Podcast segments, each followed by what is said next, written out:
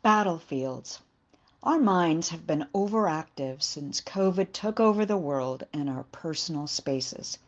Constantly, our thoughts capture us with concerns over physical health, financial welfare, social safety.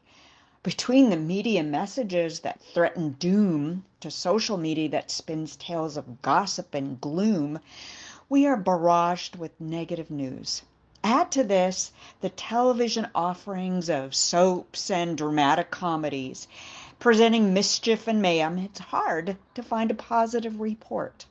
All of these things combined can certainly send us into a tailspin.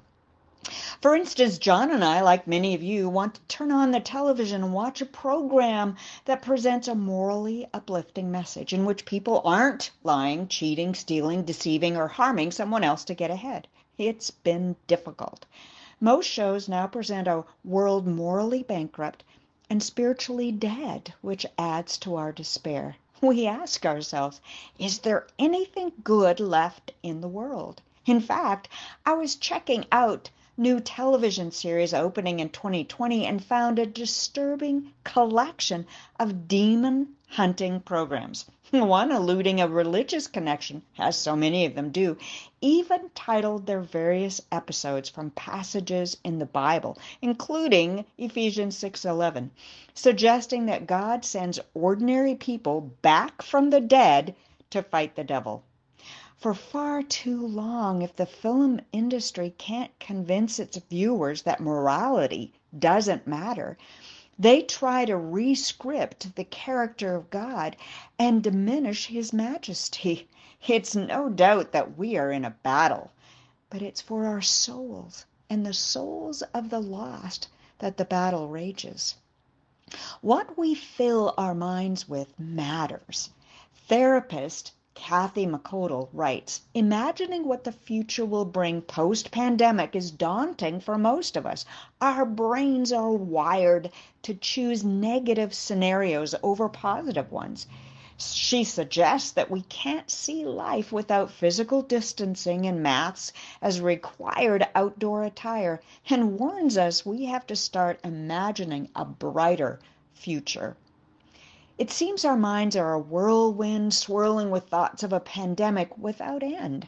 Instead of concentrating on faith and family and friends, we are driven by fear and failure and finances.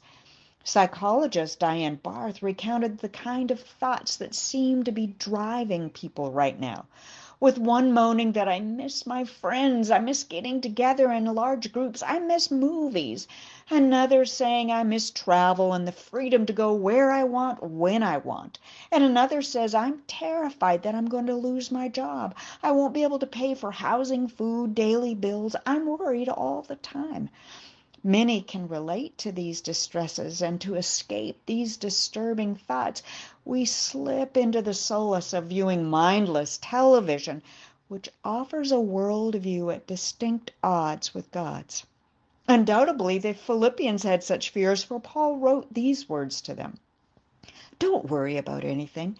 Instead, pray about everything. Tell God what you need and thank Him for all He's done then you will experience God's peace, which exceeds anything we can understand. His peace will guard your hearts and minds as you live in Christ Jesus. When did Paul write these wise words? Was he safely ensconced in the home of a wealthy friend, surrounded by supportive individuals? No, he was under house arrest in Rome. His future was uncertain, and on any given day he was uncertain if he'd be executed. Yet, despite his perilous circumstances, he was confident of God's presence, treasured God's peace, secure in his eternity and God's love. He lived what he spoke, and he prayed instead of craved, thanked instead of fretted, and he encouraged his readers to do the same. But there was one more thing. Fix your thoughts on what is true and honorable and right and pure and lovely and admirable. Think about these things that are excellent and worthy of praise. Practice, Paul says, what I've taught you. Then the God of peace will be with you. Where have your thoughts flown to lately? Or worse, where do your thoughts dwell? What you've lost or don't have? What you might lose or can't have? Our thoughts can really kick us about, giving us bruises of doubt and despair. Years ago, I went through the book Battlefield of the Mind by Joyce Myers with my women's Bible study group. Although published in 20, 2002, it seems to address the issues of worry, doubt, confusion, depression, anger, and condemnation that has attacked so many of us during this pandemic. Myers warns that our enemy seeks to attract our mind with his negativity, but God can give us the victory over these dark thoughts. We see this clearly in the passage on warfare in the Bible, in which we're advised to put on all of God's armor so that we'll be able to stand firm against the strategies of the devil. For we are not fighting against flesh and blood enemies, but against evil rulers and authorities of the unseen world, against mighty powers in this dark world and against evil spirits in the heavenly places.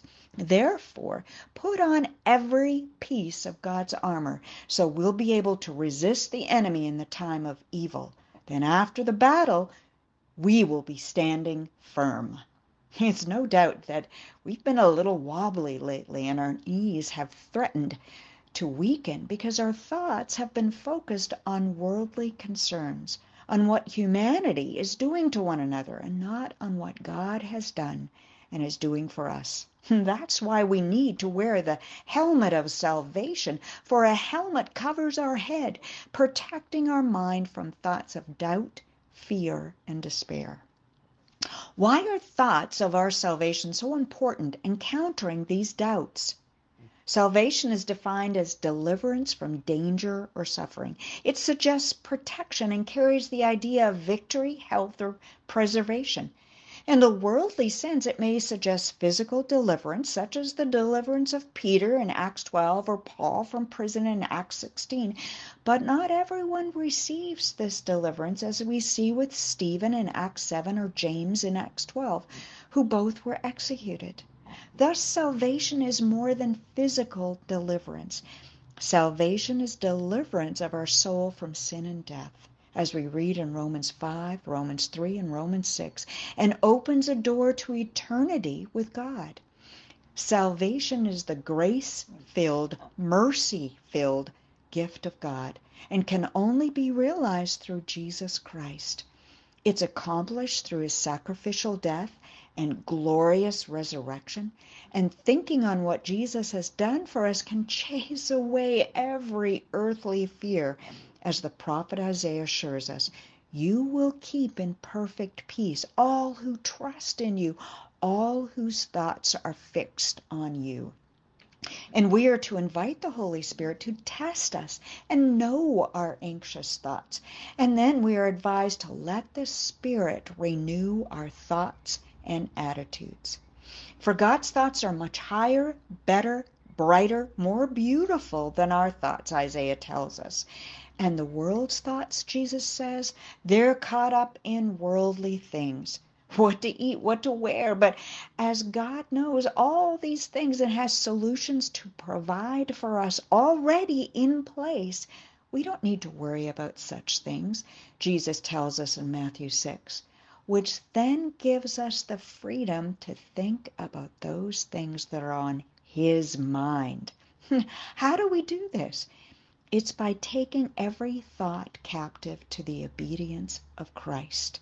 In the passage in 2 Corinthians 10, Paul explains that we are human, but we don't wage war as humans do. We use God's mighty weapons, not worldly weapons, to knock down the strongholds of human reasoning and to destroy false arguments. What are God's mighty weapons? One is salvation through Jesus Christ. Two is humility, not thinking of ourselves as greater or lesser than we should. Christ Himself showed us this as we read in Philippians 2. Three is to trust as we're told in Proverbs 3 5 and 6. Trust in the Lord with all your heart and lean not on your own understanding. In all your ways, submit to Him, and He will make your path straight. Four is setting our minds on godly things, as we read in Colossians 3. Since you have been raised to new life with Christ, set your sights on the realities of heaven, where Christ sits in the place of honor at God's right hand. Think about the things of heaven, not on the things of earth, for you died to this life, and your real life is hidden with Christ in God. And when Christ, who is your life, is revealed to the whole world, you will share in all his glory. Five is to strengthen our minds through self control. As we read in Romans 12, don't copy the behavior and customs of this world, but let God transform you into the new person by changing the way you think. Then you will know, learn to know God's will for you, which is good and pleasing and perfect. Proverbs 23 7 declares, For as he thinks, within himself, so he is. Thus, as we are spending so much time thinking these days, let's make sure what our thoughts are about. Let's concentrate on what God is doing in our lives, all those great things, His faithfulness, goodness, and mercy, which is new every morning. The faithful love of the Lord never ends. His mercies never cease, we're told. Great is His faithfulness. His mercies begin afresh each morning. I say to myself, The Lord is my inheritance, therefore I will hope in Him. If a weeping prophet like Jeremiah can write these words in a book titled Lamentations, so can we depend upon the Lord, for he will never let us down. Amen, beloved. Amen.